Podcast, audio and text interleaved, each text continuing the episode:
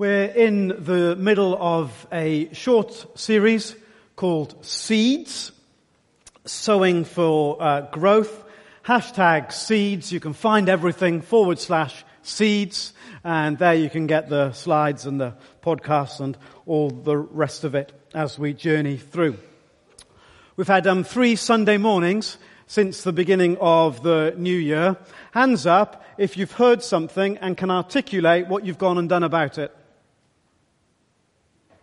Few more hands. You were ready after last Sunday. Few more hands going up around the place. A little awkward, isn't it, to think that we might have to do something about what we do here in church on a Sunday.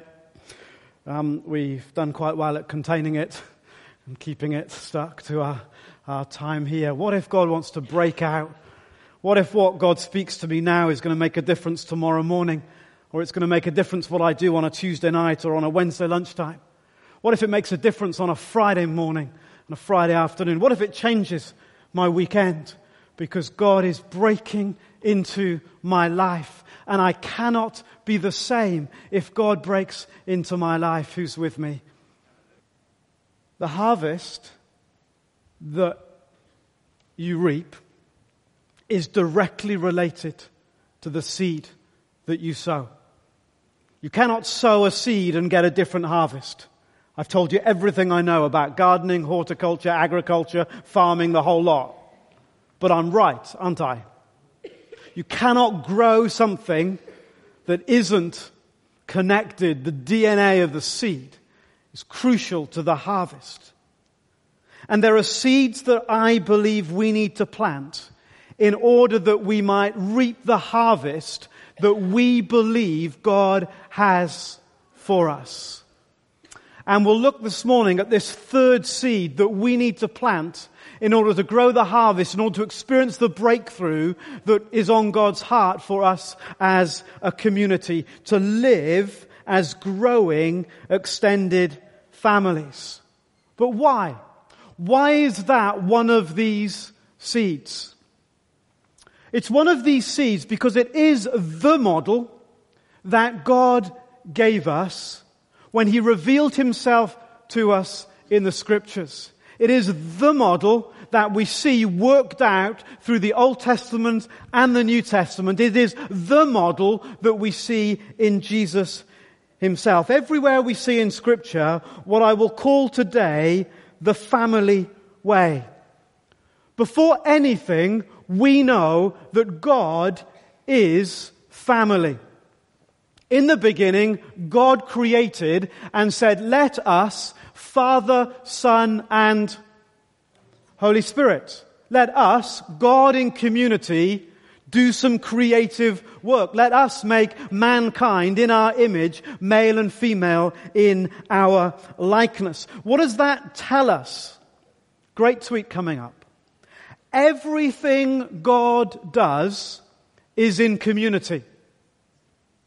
Everything God does is in community. There is no individualism with God. Three individuals, absolutely, but no individualism the Godhead never does something or one part or one member never does anything by themselves without explicit and implicit reference to the others. Everything God does is worked out in community. Now we live in the West and we've been influenced by Augustine, who was so concerned that Christianity be distinct from many other religions that worship many gods, is that when he wrote his theological treatises that have been so influential in our tradition, there was a huge emphasis on the fact that our God is one.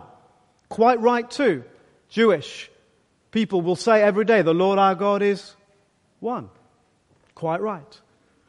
The Eastern tradition, the Orthodox tradition, and other traditions like the early Cappadocian Fathers, for example, wanted to explore and give more uh, uh, articulation, more verbalization to the fact that what we have in the scripture is not the story of one God doing his stuff, but the story of a family working out their mission together, the Father, the Son, and the Holy Spirit. And you will know that's true if you were here a few weeks ago when we talked about the whole story of the mission of God is in family terms. God is family and his mission is a family affair. Christmas is about a father sending a son in the power of the Spirit. The ministry of Jesus is about the son doing what he sees the Father doing in the power of the Spirit. When they get to the cross, the Son surrenders to the Father, and Paul says, when Jesus died on the cross, the fullness of the Godhead, Father, Son, and Holy Spirit, were all present and involved. Don't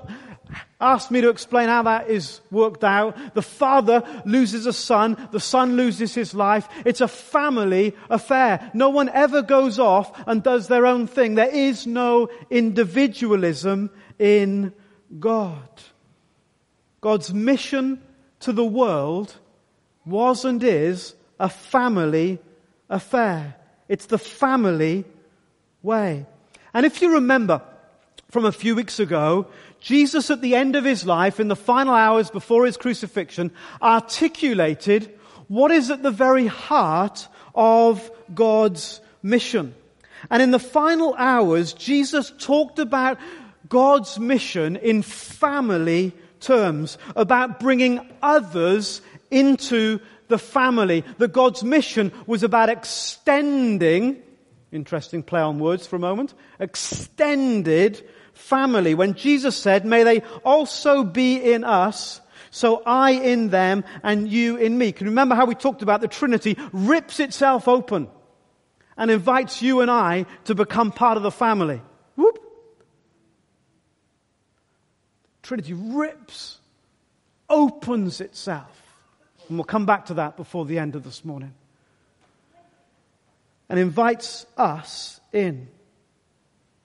God's mission was in creating an extended family. Can you see that?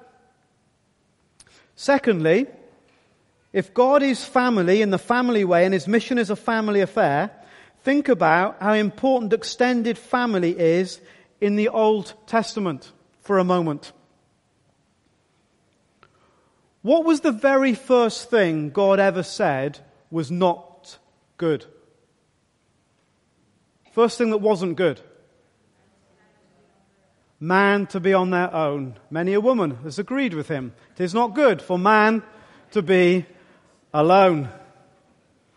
Think of the calling in Genesis chapter 12 when God appointed in order to begin salvation history. We talk about the calling of Abraham, but effectively God called a family. Abraham and Sarah and their nephew Lot. And Abraham was to be the father of many. It's familial, family language. I could have made Abraham the king, the ruler, the leader, but no, he's the father of many. Biggest example, though, I think, is the Passover.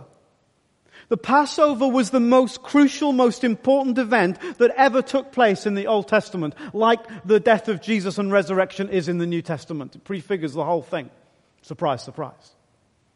And when the angel of death was going to pass over the Egyptians in order that God was going to release his people out of slavery, he did not say, all stand to attention. He did not ask them to put on a uniform. He did not ask them to all gather on a hillside. He asked them to get into their extended family.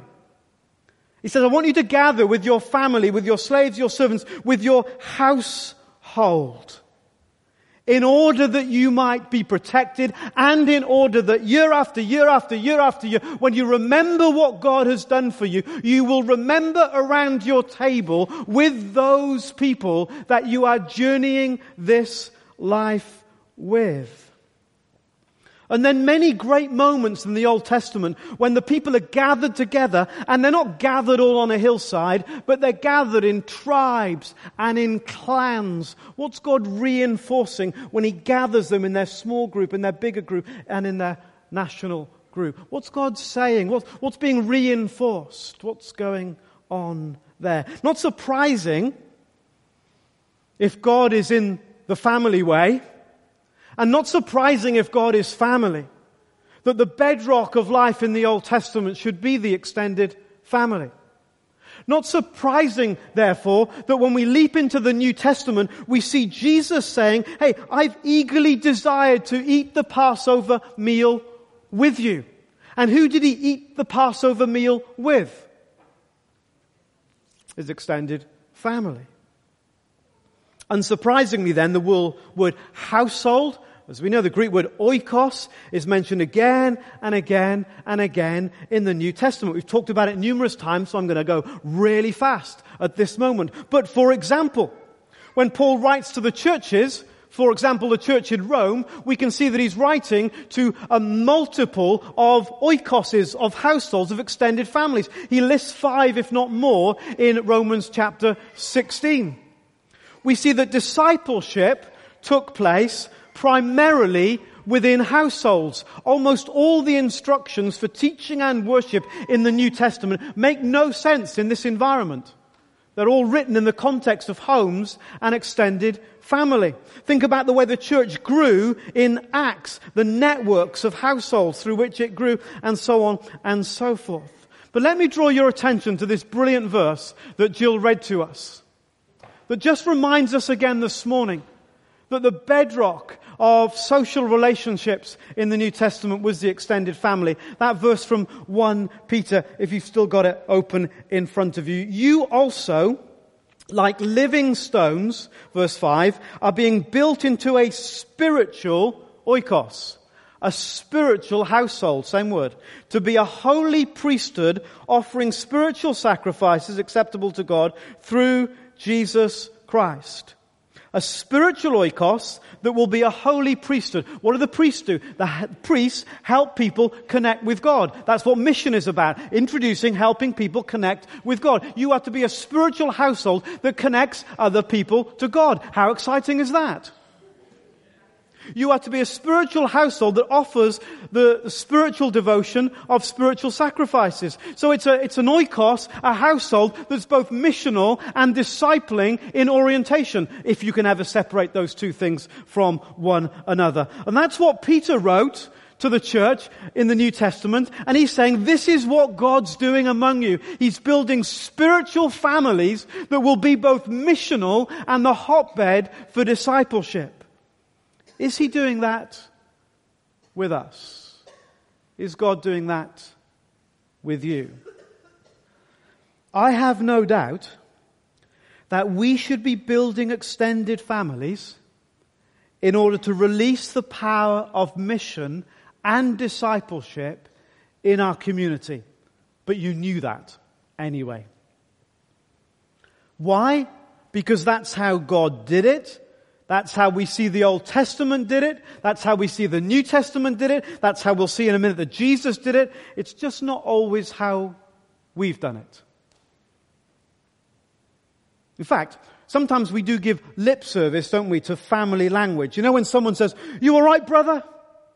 And I think I was until the thought that I might be your brother came into my head. Now frankly I'm freaking out that we might be family. People write to you, dear brother from the other side. I don't know. You're not my brother. I have no idea who you are. Don't even know your middle name or your favorite food or your whatever. And so we, we, we use the language sometimes without the reality. We need to build extended family. But I think that there are two major obstacles that we'll have to face and will have to overcome in order to do it. There are these two how we think and how we feel. Both of these things make what I'm suggesting this morning very counterintuitive to the way that we think and the way that we feel. how we think, first of all. We think in nuclear family terms. Therefore, many of us say, it doesn't apply to me. At least half of us are not in what we might call nuclear family circumstances. We might say, I'm not married, therefore how can this family stuff apply to me? I'm single, divorced, widowed, whatever, but I'm not married. I don't see how this works. You talk about family, it does my head in because I'm not in a family. All this talk about family makes no sense because I haven't got any children. Or my children have grown up and moved away, so we're not functioning as a family anymore. It makes no sense to me. And so we define what we think family means through the filter of our cultural understanding, which is the nuclear family. If you're interested in that, I'll put an article on my blog this afternoon that you can pursue that a bit further. So we, we define what we think about family in terms of nuclear family, and therefore we say, I don't fit. This excludes me. I'm not part of what's being talked about here. And so when you hear people talking about family and building family, you immediately switch off because you can't see the connection with where it connects into your situation and in your circumstance. We have a challenge about how we think. We also have a challenge about how we feel. Many of us know that family should be good, but it hasn't felt good to us. Many of us carry the hurts, the letdowns, the disappointments, the rejections, the scars of relational breakdown, lack of trust. Some of us have open weeping wounds because our families have not or are not working in the way we wanted them to or longed for them to. Family can be ever so hard. So when someone like me, young and handsome, says, Hey, let's build extended family, you go, No thanks because family hurts. No thanks. Family just messes with my head. No thanks. I, I don't want to get that close to people anymore because that really has done my head in and it's ruined my life. And so we have this uh, obstacle in terms of the way that we think. And we also have very realistically this, this kind of obstacle in the way that we feel. I, I'm going to I'm going to do it by myself now. I'm not going to get that close to other people anymore. Whatever I do in my life, I, am going to understand that I'm on my own really. And if I stay in that place, then I won't be open for the huge disappointment and pain that I've already suffered in my life. Does anyone know what I'm talking about? Let's zero in on Jesus for a moment. I want us to zero in on Jesus for two reasons. We need answers from Him to these two blockages, these two obstacles. But also, if what I'm saying is right, that extended family is what God's calling us to, if extended family is the basis for mission and discipleship throughout the scriptures, then we would expect to see it supremely exemplified in the life of Jesus, wouldn't we? I think we would. Okay, here we go. Thinking about Jesus. What have we said about God? God, God is family. God's in the family way. So we would expect Jesus to be in the family way. Jesus needs a family, if my thesis is correct, in order for his mission to be successful. For Jesus, there's no individualism. That's what we said about the Trinity. They don't do anything off by themselves. They do it in community. They do it together. They do it with family. So at the beginning of Jesus' ministry, he heads off to Nazareth. Why? Who's there? Who's in Nazareth? His family. Luke chapter 4 describes Jesus returning to his family at the beginning of his mission in order to launch his mission in the context of his family. And Luke chapter 4 tells how Jesus was sitting in the synagogue and he would have been there surrounded by his extended family. Jesus is sitting in his local synagogue, listening to the speakers, surrounded by the oikos that he has been in all his life. Mother, maybe father, brothers, sisters, cousins, those his father's worked with, those he's now working with, people that he was at school with, that solid network of relationships that made up his life, he was sitting there with him and he gets up and he speaks. And with all of them listening on, he speaks from the prophet Isaiah. He says, the Spirit of the Lord is on me. I am, I am that one. I am the one that we've longed for. The Spirit of the Lord is upon me because the Lord has anointed me to proclaim good news to the poor, sent me for freedom for the prisoners, recovery sight the blind, set the oppressed free, and all that stuff. Whoop. And he rolls up the scroll and he hands it back to his attendant and sat down. And the eyes of everyone, it says, in the synagogue were fastened on him. And he began to say to them, Today the scripture is fulfilled in your hearing. Verse 22 of Luke chapter 4, you can look at this later. They all spoke well of him and were amazed at his gracious words. It's so far, so good. He's launching his mission. I am he. The, the family, the oikos he's in, seem really receptive to what he's about. But then he has to do two other things. Remember, he only does what he sees the Father doing. He has to do two other things. First of all, he needs to expose that lack of faith. And he says to them, look, look, it will not happen. We cannot do this if there is lack of faith. You will say, do what you, do what I've done in other places. Capernaum, do it here in Nazareth. And we know in other parts of the Bible that Jesus couldn't do those things because of their lack of faith. He then challenged them and says, look, you're going to have to shift your understanding as well because this gospel that I've been called to, this good news, this mission is not just for the Jews. It's not just for us local Galileans. It's not for us nationally, but it is for the Gentiles as well. And he tells a story about Elijah and King Naaman and all that. And you can read about that as well. By the end of his clarification of what his mission is all about, we read some astounding words. Verse 28. All the people in the synagogue were furious when they heard this. Who are the people in the synagogue that are furious? His family, his cousins, his uncles, his aunts, his schoolmates, his work colleagues, the customers that he'd had. Verse 29 they got up, drove him out of the town, took him to the brow of the hill on which the town was built in order to throw him off the cliff. I want you to feel the weight of that for a moment. The oikos that Jesus has been in all his life, take him to the edge of the cliff, and as was the custom, you'd be bound hand and foot, thrown over the cliff, and they'd throw stones at you until you died. That's his family. In every real sense, his family rejected him. I want you for a moment to imagine the pain that Jesus was facing right now when those that should have rescued him stood by, when those that should have protected him exposed him, when those that have, should have stood with him stood against him. Miraculously, and we don't know how, he walked through the crowd that day. Never has the Christmas reading been more true. He came to that which was his own, but his own did not receive him. If anyone on earth could say, family sucks, I don't need it. I don't need this level of anguish and pain. In fact, I'm not doing that. I don't need anyone. I'm the Son of God, for goodness sake. I'll do this by myself.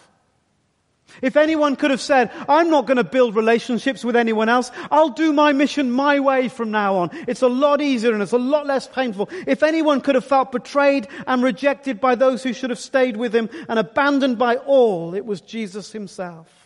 I want to tell you guys, if you've got a messed up family background, then you're an absolutely brilliant company with Jesus. And some of you are seeing that for the first time this morning. Let it settle into your heart. Jesus knows exactly what it's like to be abandoned by your family, to be sold out by your family, to be rejected by your family. He feels your pain. He gets it. He, there's nothing he doesn't understand about that experience. So, what does he do now? You'd fully understand him saying, Family way, my foot, I'm going to do my own thing. My family's a bunch of losers. Family sucks. Not going there again. Stiff upper lip, I can do it. I don't need them anyway. I'll follow my own way. No one's going to help me anymore. A little bit of hardness gathers around his heart. Next day, a bit more hardness. Until Jesus is this individual all powered up to do it by himself, struggling to relate to anybody. No. No, Jesus is a revelation of God. Jesus is in the family way. God's way is the family way. Tweet this. Even the Son of God needs a family to fulfill his calling. How do we know? Because the next thing Jesus did was to go looking for a family he could build his mission with. Jesus left the synagogue and went to the home of Simon. We'll read later on in Luke chapter 4. You can read all of this. Luke chapter 4 and Luke chapter 5 when you get home. Simon's mother-in-law was sick. Uh, it, she was healed. She cooked and all that stuff. And waited on them. Uh, and, and we see that Jesus began to head for Capernaum where there was a man named Peter, a person of peace, who'd shown some interest in Jesus a little earlier. And he finds a welcome there with Peter and his family. And they begin to do mission based out of Peter's house in Capernaum. And the mission starts bubbling and people are getting healed and people are getting saved and it's all really exciting. And then it all comes to uh, uh, an end um, at the end of chapter 5. So thinking about Jesus, he's rejected by his family and he goes off and builds a new family. And at the end of chapter 5 verse 11, might not be the end of chapter 5, verse 11 anyway. When Jesus said to Simon, Don't be afraid, from now on you will fish for people.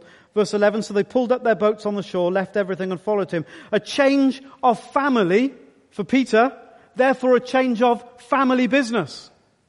Change of family, therefore a change of family business. And there at Capernaum, with Peter and the others, with Peter's oikos, Jesus begins to launch out into his ministry. Now, let's press the pause button for a moment because we've come a long way in a short space of time.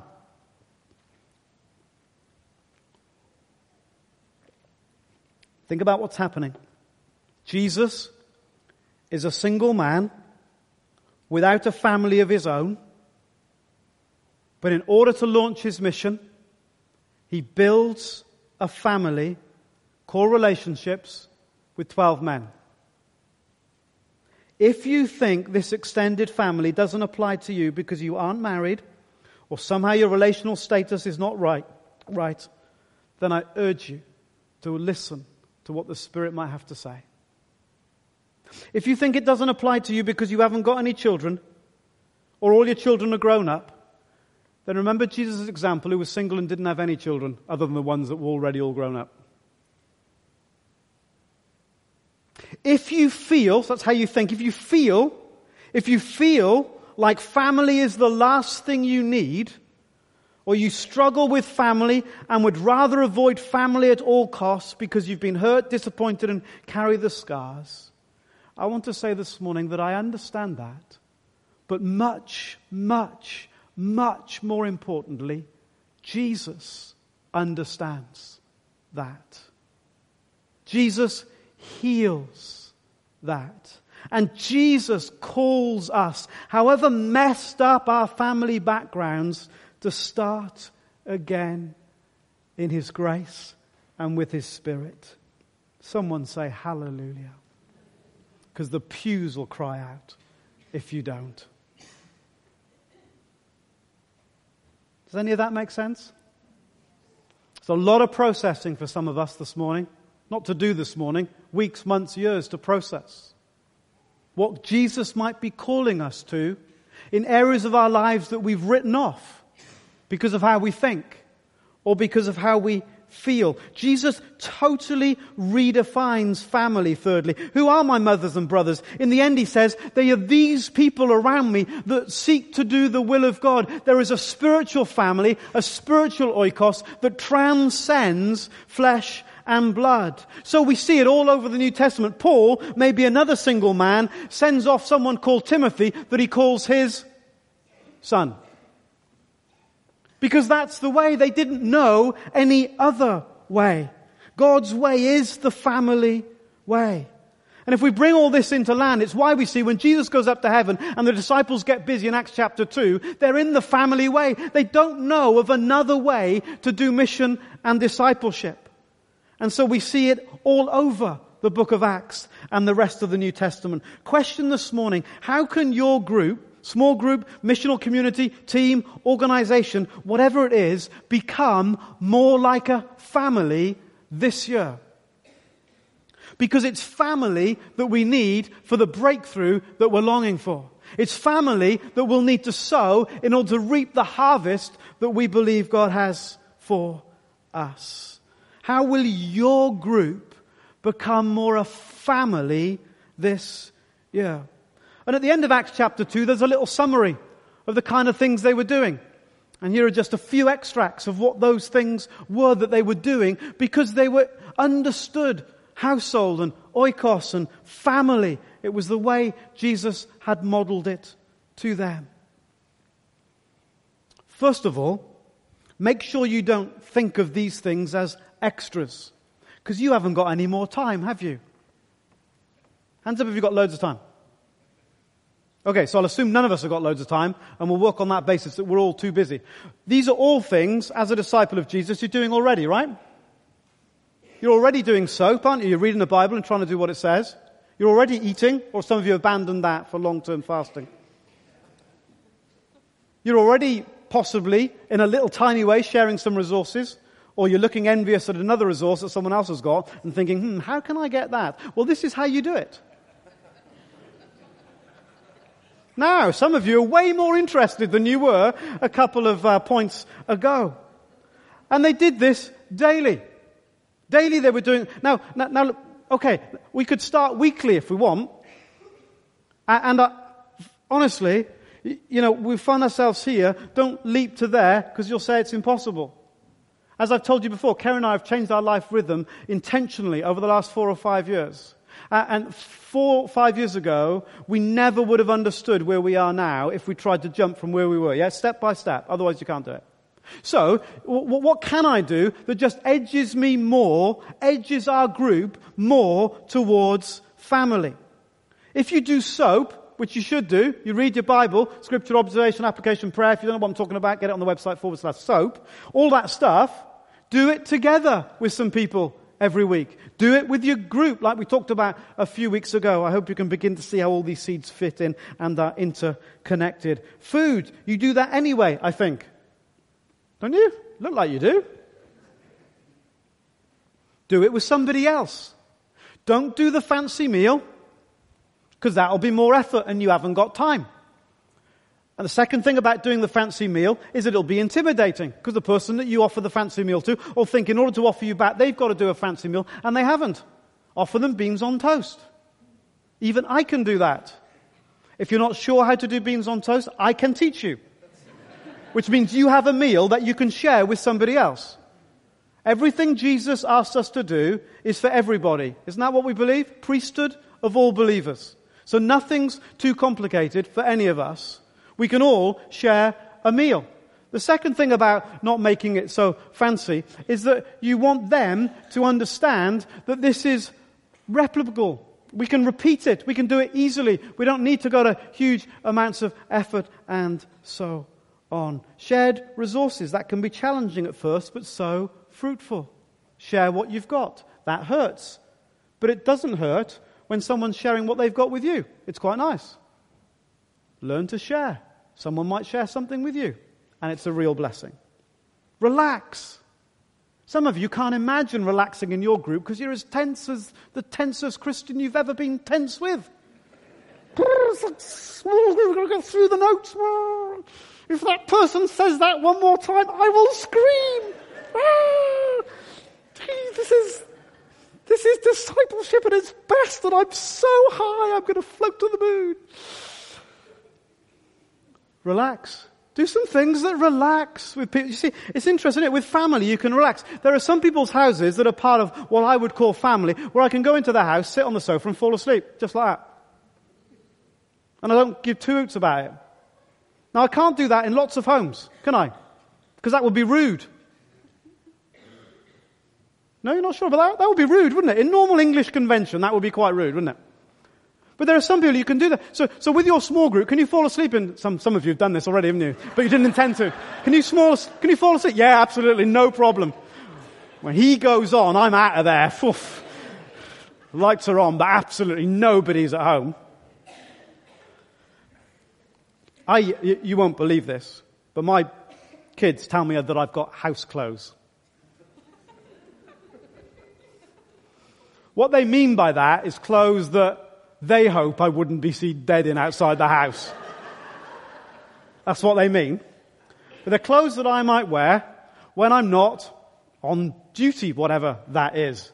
Such as the murky world, I don't understand when that is. So sometimes I'm with, and, and people might come to the door if I was expecting them, I probably wouldn't have my house clothes on. Unless they were family, in which case I wouldn't care less. There are some people that you'll be in the lounge and you'll have laundry all over. You'll have your smalls all over the floor and someone will come in and you'll gather it all up and shove it under the, oh, nothing happening here. I know that I'm with family when they come to our home and I can still organize the socks and the, everything else that goes with that. How many of you would be horrified if someone called and you had no makeup on or curlers in your hair? And now a question for the women. Pray. Pray. You do that every day, don't you? Pray. You're going to say yes because you're in church, even if you don't. So pray with other people. Sometimes people are, are thoughtful to me and they'll say, um, uh, perhaps at a regular prayer time, you're really busy this week. We don't mind if you don't pray. Actually, for me, it's the flip side of that. I need to pray anyway because I'm busy. So I'm grateful for the guys that'll get on the phone or get on Skype with me on a very beginning of a very busy day and pray with me. And I pray with them because I need that. Anyone know what I'm talking about? Because if I wasn't doing that with them, I might skip it. Occasionally, a vicar once skipped his prayer time, you know. You don't want to read that book. It ends horribly. we need one another. So do some stuff. Don't do extra stuff. Just do some of what you're doing together. Testimony. Let your conversation be full of what Jesus is doing. Think about what you're talking about at your table. Think about what you're celebrating, who you're talking about, what you're doing. Welcome.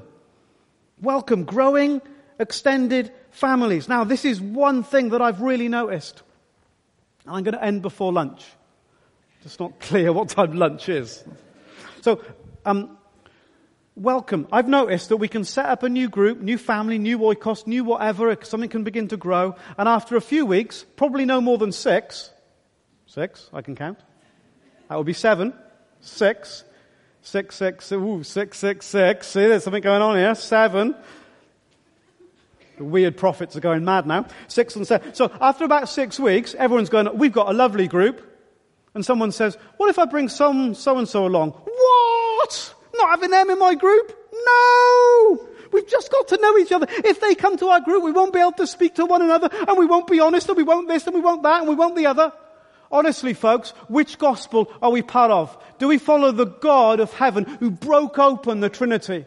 Who did not say, hey, three guys, we've been together for eternity. It's fab, isn't it? Let's not let anyone else in. No, we, we worship a God who opened up the relationship from before the beginning of time, so much so that his arms were stretched onto a cross and nailed there. Open families.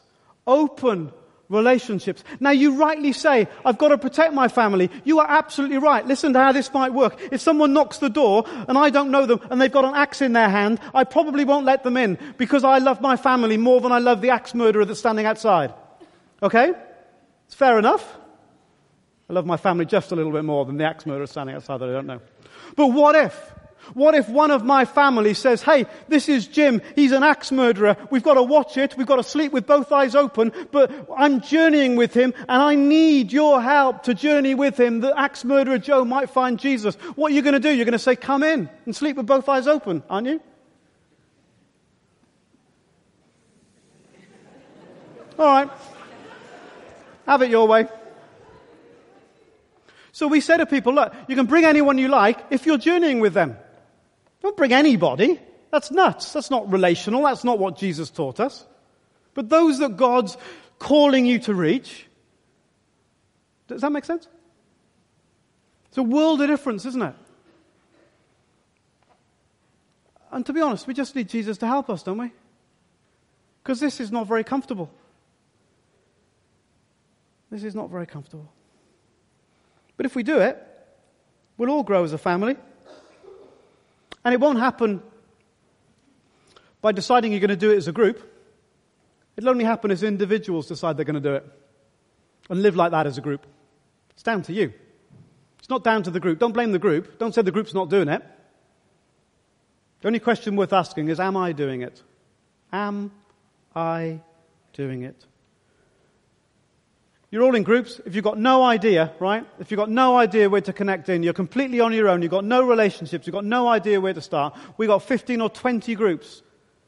Different families relating in different ways, different kinds of networks. We'd love to get you connected. Come and see me. I'll be down um, and see the team. Someone will be down there uh, off to my left, your right, at the end of the service. But most of us know. You know, don't go looking for another group. Remember what I said about soap?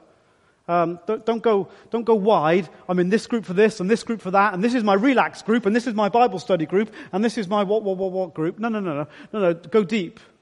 Go deep with a group of people that you might one day look each other in the eyes and go, hey, do you know what? I think with the Spirit of God, we've become a family. Isn't that beautiful? We've become a family, a spiritual oikos, where God's kingdom can be made known, where we can be priests and we can offer a sacrifice of service and praise. So, how do we respond this morning? I guess some of us need to go, hey, I, I thought I wasn't included, but I am. I cannot find in the scriptures now where I'm not included. I need to repent of my wrong thinking about that. I need to turn around from my wrong, or I need to repent from holding on to hurts. I've said, I'm not going to be part of a family. I'm not going to get close to anyone anymore. I'm not going to build those kind of intimate relationships because family sucks. Time to change our minds, to repent, to turn around. For others of us, it's about saying, hey, I've pursued this individualism far too much. And I'm really challenged that God only does something in community. I've got a hurt that I need Jesus to heal. This family relationship stuff has really hurt me, stuffed me. I need Jesus to touch me before I can move forward. I want to renew my commitment to build family with those God has given me. And do you know what? God sets the lonely in families. God sets the lonely in families. And sometimes we wonder what we do in here has anything to do with people dying in Morrison's car park. But can you see it's got everything to do with people dying in Morrison's car park? Everything in the world. Just be quiet for a moment.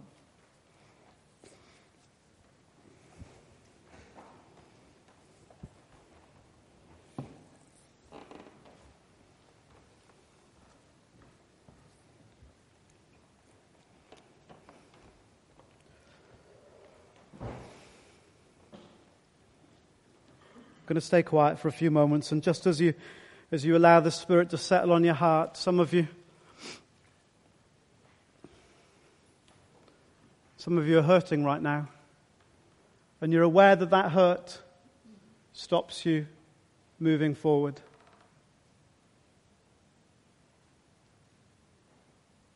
And when we got to that point where we said, Jesus knows exactly what that's like, Something in your heart fluttered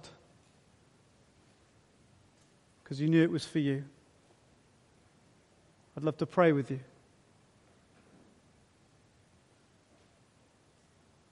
I'm going to invite you to stand. Just stand now so that we can pray. Lord, I'm just praying for all those standing this morning.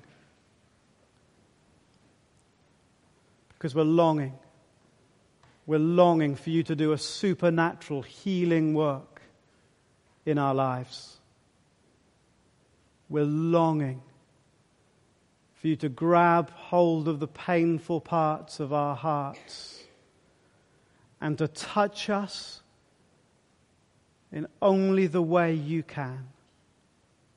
Come, Lord Jesus. Come, Lord Jesus. Come, Lord Jesus. Thank you, Lord. Thank you, Lord. Thank you, Lord. Thank you, Lord. And others of you, you know God's spoken to you this morning. Oh, I've got to do something about this. I've got to step out from where I am. I invite you to stand now. I've got to grasp this. I fear God calling. I'm changing the way I'm thinking, I'm changing the way I'm feeling. This is about me today. Thank you, Lord Jesus. Thank you, Lord Jesus. I'm asking your anointing on those that have just stood. The name of Jesus. The name of Jesus.